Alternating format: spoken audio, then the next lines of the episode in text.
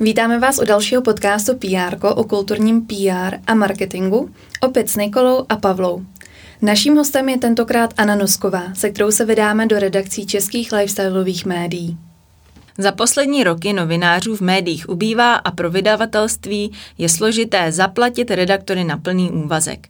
Stále častěji si tak najímají externisty, aby naplnili stránky titulů hodnotnými texty. Anna je novinářka na volné noze, která napsala desítky článků pro tituly jako L, Forbes.cz, Proč ne, Moje psychologie, Žena a život a další. A to převážně na dálku jako externistka. Jak to v českých médiích s externisty chodí, jak zadávají práci, kolik platí a umí vůbec spolupracovat na dálku? Na to všechno se zeptáme Ani, kterou vítáme v pr Ahoj Ani. Ahoj Niky, ahoj Pájo. Ahoj. Ahoj. My jsme v úvodu zmínili nějaká média, pro která píšeš, uh, ale ty píšeš zhruba pro devět médií. Já bych ještě doplnila, že to je třeba City Life, Žena CZ, Dolce Vita nebo blog Jídlo a radost. A já se tě chci zeptat, pro koho se ti píše nejlíp a čím to je? Hmm, tak diplomatická odpověď by asi byla, že pro všechny moje uh, klienty, pro všechny, uh, kteří mi zadávají práci, protože uh, ty, se kterými se mi nepracuje dobře, tak s těmi už nespolupracujeme. Vysvětlím asi, co dělá tu spolupráci dobrou. Řekla bych, že z mojí strany je to proaktivní přístup ve vyhledávání témat pro jednotlivá média. Uh, taky v tom, že musím pro každé to médium chápat jeho tone of voice, to znamená, že přizpůsobuju to psaní pro to médium, pro které zrovna píšu a každé to médium má úplně jiný jazyk. Někdy to nemusí být úplně jiný, ale je potřeba třeba odlišit způsob, jakým píšu pro Forbes.cz a, a proč ne, ačkoliv cílová skupina těch čtenářů bude obdobná, tak ten jazyk se trochu liší. A ze strany té redakce, jo, a ještě jsem neřekla, že důležitý je odevzdávat uh, svou práci včas. A uh, ta druhá strana uh, pak uh, dobře spolupracuje v tom, že dává jasné zadání a platí včas faktury. Mm-hmm. Zmínila jsi tone of voice. Funguje to tak, že ty ho musíš nacítit, nebo mají třeba ty uh, různý magazíny nebo redakce nějaký manuál, který ti dají a mají tam vydefinovaný, jak by ty články měly znít? Mm, takový způsob uh, přístupu nebo mentoringu obecně v českých médiích docela postrádám. Myslím si, že uh, v zahraničí je to docela uh, běžná praxe a v českých médiích uh, je to na každém tom redaktorovi, jak to vnímá. Maximálně může přijít nějaká poznámka od eh, editora, ale a, já se snažím tuhle zdánlivě nevýhodu, kdy nikdo vám nic příliš nevysvětluje. Pokud umíte dobře psát a, vnímáte to médium, tak to prostě zvládnete sami a pokud ne, tak nespolupracujete. A, tak se snažím tyhle věci pochopit sama, ale obecně by se mi takový mentoring líbil, kdyby jsme o tom mohli uh, víc třeba mluvit v těch redakcích. Já jsem se nedávno bavila s jednou uh, šéf-redaktorkou, editorkou jednoho velkého, velmi čteného uh, online titulu, magazínu a ta mi říkala, že po roce fakt její jakoby hodně upěnlivé práce, kdy pracuje víceméně i víkendy, tak nedostala vůbec zatím uh, zpětnou vazbu. Uh, jak je to se zpětnou vazbou u těch médií? Mhm, tak když uh, uděláte svoji práci dobře, uh, tak uh, to skoro nikdo nereflektuje. Když ji uděláte špatně, tak ta zpětná vazba přichází okamžitě, samozřejmě. Uh-huh. A jakou formou? Uh, buď uh, tu věc předělat uh, v co nejkratším možném čase, uh, nebo to může znamenat konec spolupráce. Uh-huh.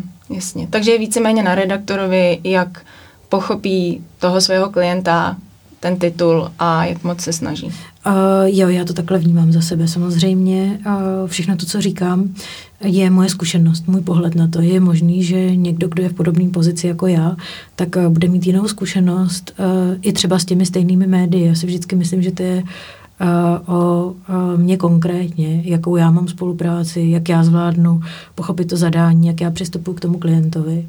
Ale moje zkušenost je taková, že mm, když odevzdám svoji práci dobře a včas, tak někdy, ale nestává se to moc, moc často, tak přijde nějaký pozitivní feedback a to mě samozřejmě hrozně těší.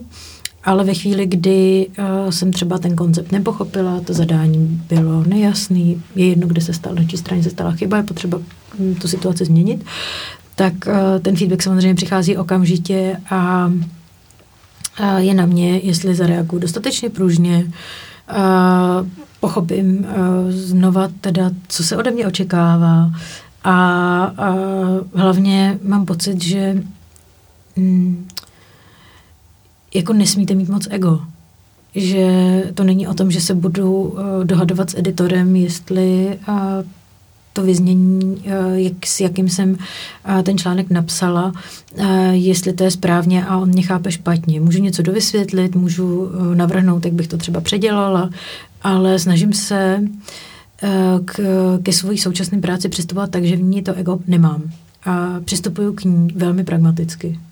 A když zmiňuješ to zadávání práce, mm. tak můžeš mi popsat, jak to probíhá? Účastní se eh, porad? Nebo... Uh, někde, uh, někde se účastním porad, někde jsou ty porady uh, v online režimu. Uh, já jsem se smála, když teď vypukla ta korona krize a lidi museli hm, pracovat z domova, jako takzvaně on remote, protože já takhle pracuju už uh, spousta let. A mě tohle vyhovuje.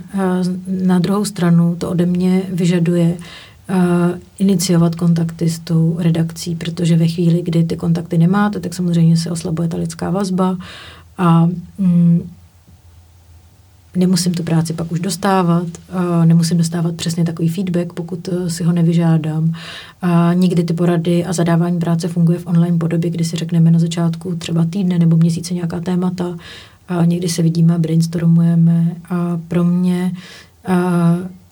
dobrý čas od času se s těmi lidmi vidět, ale rozhodně jako lifestyleový redaktor nepotřebuju denní porady. A u některých médií je fajn, když se vidíme jednou ze 14 dní. Ale to bych řekla, že je tak eh, maximum toho. Mm-hmm. Já jako vlastně PRista se zabývám media relations zhruba 12 let. Mám medialist plný kontaktů a v poslední době tam vnímám takovou věc, eh, že spousta redaktorů je takzvaně externistů, píšou do více médií a jejich eh, e-mailová adresa je třeba i osobní.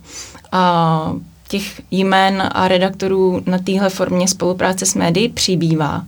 Myslíš si, to, že to je budoucnost spolupráce médií s externisty, s redaktory, že to je nějaká budoucnost nebo nějaký trend nebo něco, co se ukazuje teď? No, uh, ta otázka uh, je, na tu otázku bych musela odpovědět, nebo odpovím na ní komplexně, protože obecně se žurnalistika strašně změnila. Ty jsi zmínila, že pracuješ poslední 12 let. Já jsem v oboru podobně dlouho a když jsem studovala žurnalistiku, tak to byl seriózní obor ehm, práce, eh, kterou dělal člověk, který na to eh, nemusel mít vystudovanou tu školu, ale očekávala se eh, alespoň nějaká kvalifikace nebo úroveň toho vypsání takzvaného. A znamenalo to, že člověk měl svoje místo v jedné redakci, kde pobíral fixní plat. Ten plat asi nikdy nebyl jako závratně vysoký, ale nikdy neklesnul pod, řekněme, příjem nekvalifikovaných pozic, což v současné době tak je. A e, ty redakce očekávaly, že pokud najímají, e, řekněme, v lifestylu módní redaktorku nebo kosmetickou redaktorku, tak ona se věnuje pouze tomu médiu, pouze tomuto segmentu. Dneska za tyhle peníze není možné přežít a obecně se stalo to, že tištěná média nestihly rychle zareagovat na nástup internetu a nenabídli svým čtenářům zajímavý obsah. A místo toho víc tlačili na inzertní projekty, advertoriály, nevzali v potaz to, že čtenáři nejsou hloupí a takový obsah je bavit nebude. A tímto způsobem ten print zákonitě mm, přichází k nějakému úpadku. A, a co se online týče, tak v Čechách vám 90%, když to procento samozřejmě je teď, z mé zkušenosti, obchodníků řekne, že online neumí prodat. To znamená, že vy najednou ztrácíte na obou těch stranách. Velké mediální domy nereagují dost pružně na změny, kterými jsou média uh, velice ovlivněny. a ty malé zase nemají peníze nebo nedodržují dobrou splatnost pro své autory, to znamená, a nemůžou si dovolit ty lidi zaplatit. To znamená, že my se teď nacházíme v situaci, která je jako, mm, nemyslím neřešitelná, ale je tam spousta, spousta překážek, a, která, které vznikly jako na cestě mm, tím vývojem a řekněme nějakou jako neúplně pružnou, rychlou reakcí. A myslím si, že když obdivujeme články, které vychází, já nevím, Vanity Fair nebo New Yorkeru, tak uh, ty lidi tam vyhrávají Pulitzerovy ceny, protože se věnují tomu tématu intenzivně, jsou velice vzdělaní a jsou dobře zaplacení. Dneska já se nemůžu věnovat jednomu tématu intenzivně, pokud nechci vnímat svoji práci jako charitativní záležitost. A to nechci, protože jako charitu můžu dělat něco, co přinese dobro společnosti. Není to nějaká jako komodita, se kterou já obchoduju. A proto já momentálně přistupuji ke své práci, že eh, mám klienty a mám zadavatele a musím eh, chápat ten tone of voice a musím vyprodukovat určitý objem, určitý objem článků, abych měla hodnocení, finanční ohodnocení, který mě připadá alespoň trochu blížící se mým znalostem, délce času v oboru, investic, které jsem do svého vzdělání udělala, a, a i tak mi to stále připadá značně nedostatečný. A kolik to tak článků týdně vlastně je? Kolik jich musíš odevzdat? Já jsem uh, nad tohle otázkou přemýšlela a je to pro mě strašně složitý uh, to stanovit, ale když uh, se podívám zpětně na způsob, jakým pracuju, tak minimálně denně uh, dva musím napsat. Uh-huh. Hmm. A uh, jako externista bereš třeba informace i z tiskových zpráv? Eh, já nemám ráda eh, ty informace v těch tiskových zprávách, protože mám pocit, že to je informace, kterou může mít každý. Je to pro mě nějaká kostra, se kterou pracuju a mm, záleží na vztahu, jakým mám s tím daným PRistou, jestli mi nabídne eh, nějakou exkluzivitu, informaci, kterou v tuhle chvíli třeba ještě nikdo nemá, nebo možnost rozhovoru, nebo je to pro mě nějaká kostra, jsem samozřejmě ráda, že, ale vnímám to jenom jako tohle impuls k tématu, který můžu vytvořit. My jsme vlastně, než jsme začali tenhle rozhovor, tak jsme narazili na současnou situaci, na to, jak uh, krize uh, ovlivnila i tvoji práci. Je tam nějaká změna oproti období um, únor, leden, nebo prostě změnilo to nějak? Uh, ta změna je poměrně paradoxní v tom, že uh, je velký zájem o informace online, ale uh, mediální domy plošně uh, snižují uh, svoje honoráře. To znamená, já musím víc psát, ale vydělávám míň. Tohle je, řekněme, jako jednoduchá eh, odpověď na tvoji otázku. A zároveň si nemůžu dovolit uh, přijít o nikoho z těch klientů. A znamená to taky, že musím v podstatě pracovat neustále, abych si udržela tuhle pozici na trhu. Mm-hmm. Ty jsi říkala, že ti ty honoráře klesly zhruba o 20-30%. Mm-hmm. Znáš někoho, kdo úplně přišel o práci v oboru jako novinář? Ne, zatím, zatím o nikom takovým nevím. Mm-hmm. Mně přišla teď uh, odpověď na moji tiskovou zprávu z jednoho velkého vydavatelského domu ve smyslu, že má redaktorka na 14 dní povinnou uh, neplacenou dovolenou, protože vlastně se to tam řeší tímhle tím způsobem. Takže určitě si myslím, že to nějakým způsobem zasáhlo ty média. Mm, myslíš si, že ti umí zadávat o, práci? No to je věčná otázka. Já si totiž myslím, že e, dobře zadaná práce je základ dobře odvedeného úkolu. Ale stejně jako nějaký jako manažerský skills v umění dávat zpětnou vazbu, v umění nějaký vlastní vnitřní sebereflexe a time managementu je zadávání práce pořád něco, co si myslím, že se nejen v českých médiích eh, ten leadership učí. Myslím si, že lidi, kteří jsou eh, v našem věku a teď se dostávají do vedení, tak věřím tomu, že to umí líp než generace, která je, řekněme, o deset let starší. A vnímáš nějaký nebo máš nějaký uh, přešlapy takových top 3, který vlastně nastávají přes spolupráci s externistou? Tak jako první mě napadá opravdu neplacení faktur.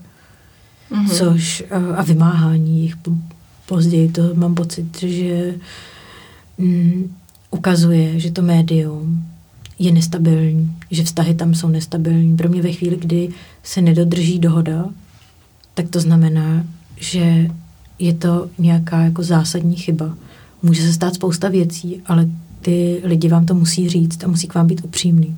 A to se ti stalo, že ti někdo nezaplatil fakturu? Nebo ti dluží peníze? Jo, to se mi, eh, to se mi stalo. Uh-huh. A z těch osmi, devíti médií, u kolika se ti to stalo? Uh, asi jako diplomaticky tuhle otázku vynechám. Dobře. a protože já myslím, že Nikča v tomhle má větší přehled, ale já si třeba úplně neumím představit, uh, platí ti vlastně i za článek jako takový, nebo se ty ceny potom odlišují na základě normostran, kolik toho napíšeš, kolik jim předáš? U někoho mám paušál, že ten paušál je prostě domluvený za takový objem článků je taková částka. A u někoho to je za počet odevzdaných článků, některá média to skutečně zadávají na normostranu a různí se to ale určitě je skvělý si ten honorář domlouvat předem, což je taková základní poučka. A uh, někdy se mi stane, že mě osloví médium, který mi připadá skvělý a chtěla bych pro něj strašně psát. A oni mě osloví, že pro ně můžu psát a že viděli moji práci a že by rádi, abych zpracovala nějaké konkrétní téma nedomluvíme si dopředu ten honorář, já to zpracuju a pak se velice divím z částky, která mi přijde na účet a je to samozřejmě moje chyba. Je to něco, co bych eh, chtěla poradit obecně jako všem freelancerům nebo poradit říct jim, tohle je moje zkušenost.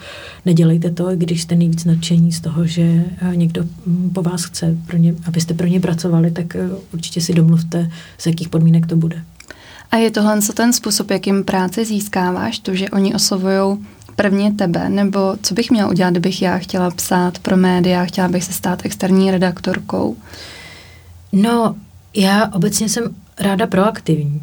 To znamená, že já věřím tomu, že když ty něco chceš, tak ty musíš um, zatím um, za tím médiem jít a nabídnout mu, co pro ně můžeš udělat. A uh, myslím si, že tady obecně platí úplně stejná poučka, která platí při, jakýkoliv, při jakýmkoliv získávání práce. Že když chcete prát, získat práci, tak pro toho šéfa představujete uh, vlastně přidělávání práce.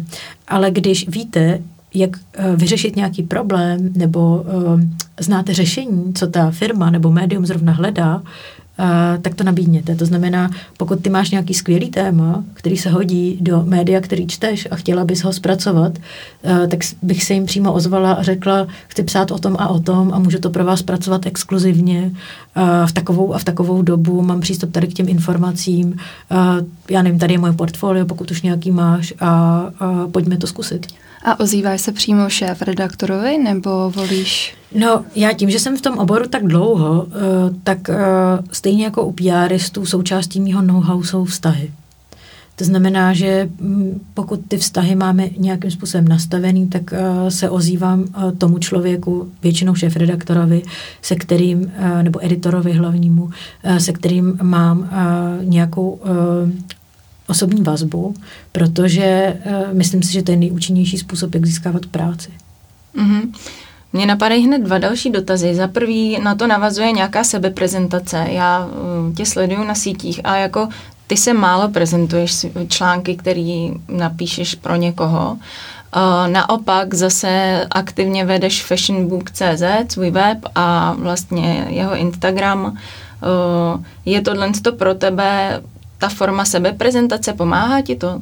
Jo, určitě jsem dostala uh, několik zakázek nebo řadu z nich, uh, protože hm, ty šéf-redaktory bavil Tone of Voice, jakým vedu uh, ten Instagram a uh, chtěli přenést něco z toho do svého média, nebo je bavilo téma, které jsem tam zpracovala.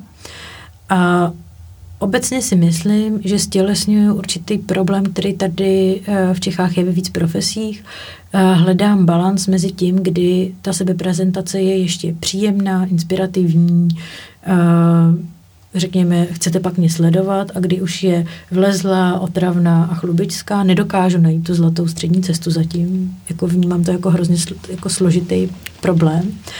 A pořád se tady v tomhle ohledu hledám. Určitě chci na tomhle bodu zapracovat, protože když třeba vnímám, jak se prezentují jiní kolegové, tak si říkám, no to je škoda, že já tohle takhle neumím, nebo že tady k tomu nemám takovou odvahu, nebo prostě jenom nechci, aby mě bylo všude plno.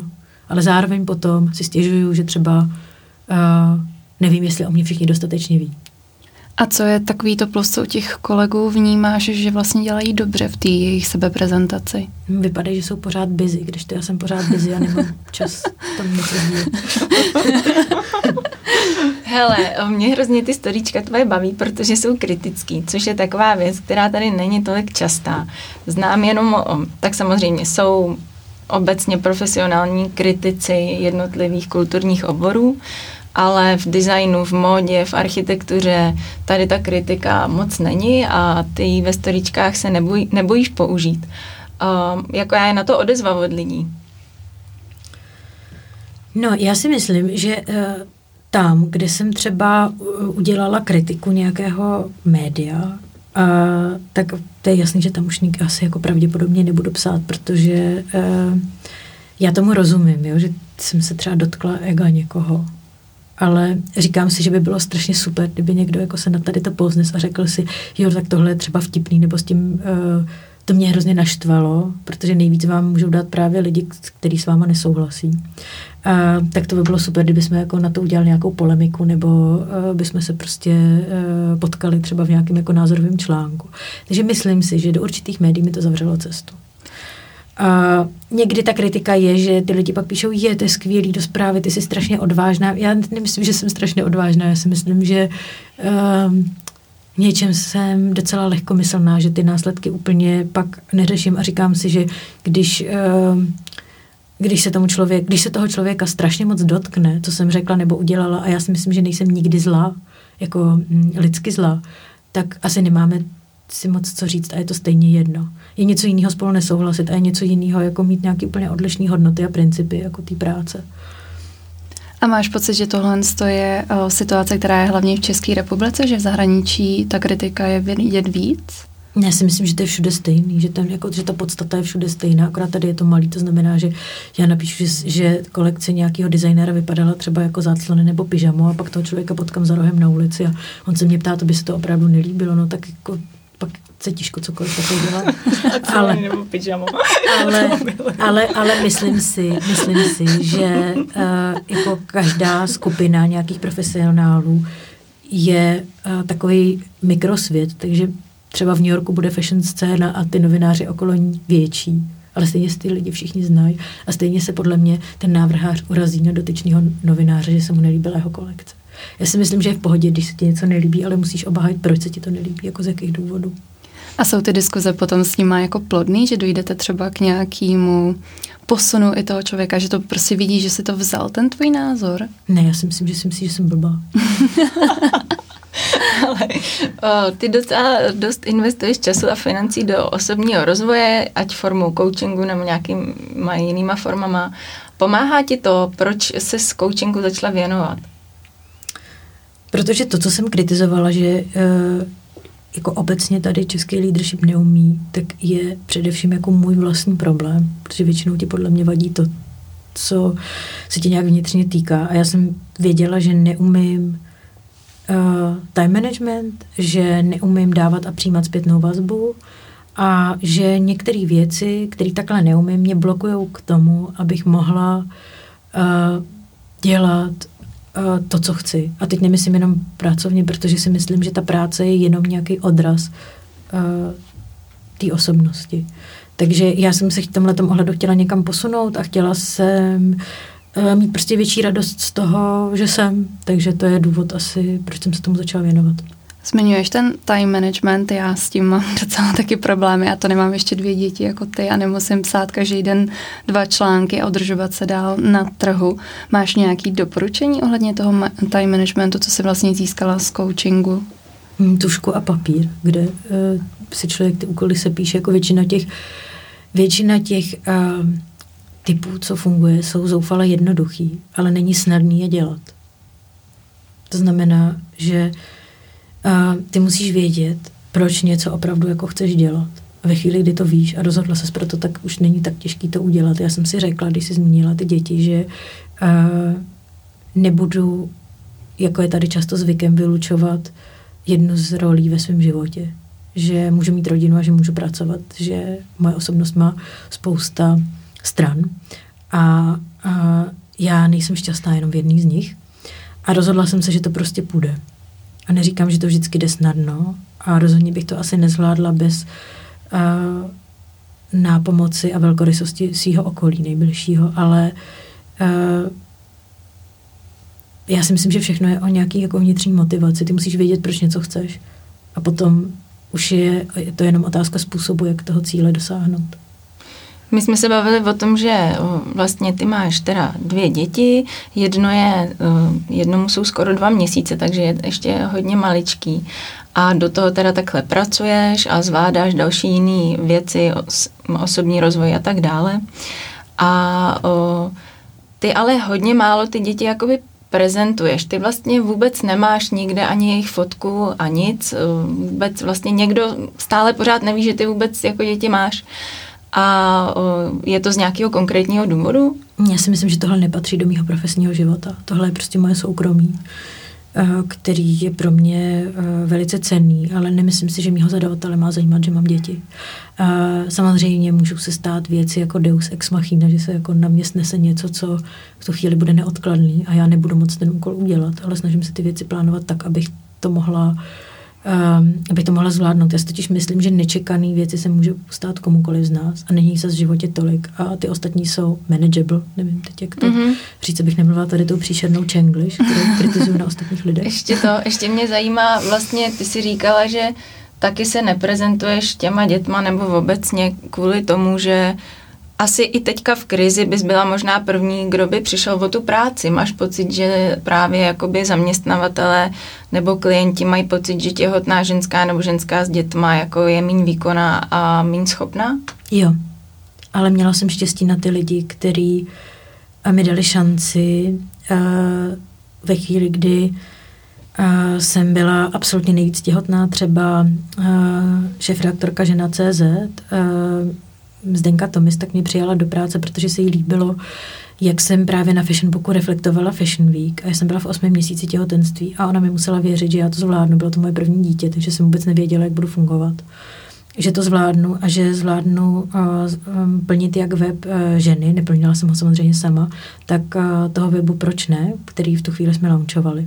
A já jsem jí byla za to strašně vděčná, že měla ve mně uh, takovouhle důvěru a tu jsem nesklamala, tak jsem připravila články, než jsem porodila, pak jsem porodila. Měla jsem štěstí, protože všechno proběhlo úplně v pořádku a moje dcera byla úplně strašně zlatý miminko. A do týdne jsem se vrátila zpátky. Mm-hmm. Vrátila znamená, že jsem psala z domova. A účastnila jsem se nějakých porad. A já mám ještě teda dotaz k tomu, protože mně to přijde, že je to celku dost náročný a fakt obdivuju každýho, kde je tohle schopný dělat. Jak dlouho ti jeden článek trvá napsat? To je strašně těžký říct, ale tím, že mm, píšu tolik, tak jsem vypsaná. To znamená, když jsem před deseti lety nastupovala do hospodářských novin, právě do tištěného Proč ne, tak jsem nebyla tak vypsaná a strašně dlouho mi trvalo napsat nějaký jako obsáhlý text, předělávala jsem ho moc krát, měla jsem pocit, že to není ono. Tím, že teď jsem pod mnohem větším tlakem a neustále píšu, tak musím mít okamžitě jako k jádru té informace a okamžitě prostě být schopná tu věc zpracovat. Někdy to taky nejde a uh, děsím se toho, že je možný, že se mi stane něco, co se jmenuje writer's block a to je, že člověk prostě nemůže psát. Ale doufám, že se to nestane, protože že si dost uvědomuju, že si to jako nemůžu dovolit. Ale pokud se to stane, tak, uh, tak se to stane. Mm-hmm. Ještě mě zaujalo, jsme se o Vánocích bavili na uh, uh, nějakém setkání, že ty si říkala, že uh, hold, když nebude práce, tak se rekvalifikuješ. To mě taky docela jako zaujalo, protože co si budeme říkat, ta práce v médiích je dneska poměrně nestálá záležitost. Redaktoři dost pracují na IČO, takže ztratí práci ze dne na den, sníží jim procenta platu a tak dále. Dokážeš si představit nějakou oblast, kam by si se mohla jakoby rekvalifikovat? Já jsem vděčná svým rodičům za to, že investovali hodně peněz do mého vzdělání, takže jako hovořím uh, uh, různýma jazykama. A říkám si, že tohle mi otevírá nějakou možnost do světa. Ten konkrétní obor nevím, možná ještě neexistuje, ale uh, určitě chci být otevřená tomu, že se budu dál vzdělávat, že třeba se naučím nějakou jako další schopnost novou, kterou, kterou zatím nemám ale snažím se to brát tak, že je to pro mě ten správný signál, že nemám být na místě. Uh, mám tady poslední otázku. Je něco, co bys obecně poradila lidem, kteří by třeba teďka chtěli začít psát externě pro zajímavý online média nebo i třeba tištěný, co by mohli udělat, um, jak se hnout teď z místa? Uh-huh. A vyberte si médium, pro který chcete psát. Vymyslete si uh, téma, uh, který by tam podle vás mělo zaznít. A uh, pro sebe si obhajte, proč byste takovouhle věc vůbec chtěli číst a uh, není nic našího, než najít kontakt na tu redakci a pokud vám neodpoví, tak uh, to berte tak, že třeba ty lidi jsou ve stresu nebo zapomněli nebo měli hodně práce a nikdy se nebojte se zeptat znova. A když to nevíte tam, tak to vyjde jinde. Ale myslím si, že mm, tady, jo a taky, když už máte nějaký ref, když už máte za sebou nějakou zkušenost, žádejte o reference, to si myslím, že tady jako moc lidi zatím nedělají. Eh, a napsat někomu referenci nic moc nestojí, ale když se budete prezentovat u nějakého média, že máte reference třeba od někud odjinut a těm lidem se s vámi dobře spolupracovalo, tak to může udělat pozitivní obrázek. Uh-huh. A já bych možná ještě z toho rozhovoru dodala ten honorář. Skvělý, Ani, my ti moc krát děkujeme za rozhovor. Tohle byla Anna Nosková, se kterou jsme si povídali o psaní na dálku pro česká média. PR je tímto u konce. My vám moc děkujeme, že jste si nás poslechli a těšíme se zase ve čtvrtek u další epizody. Mějte se hezky. Mějte se. Děkuji za pozvání. Ahoj.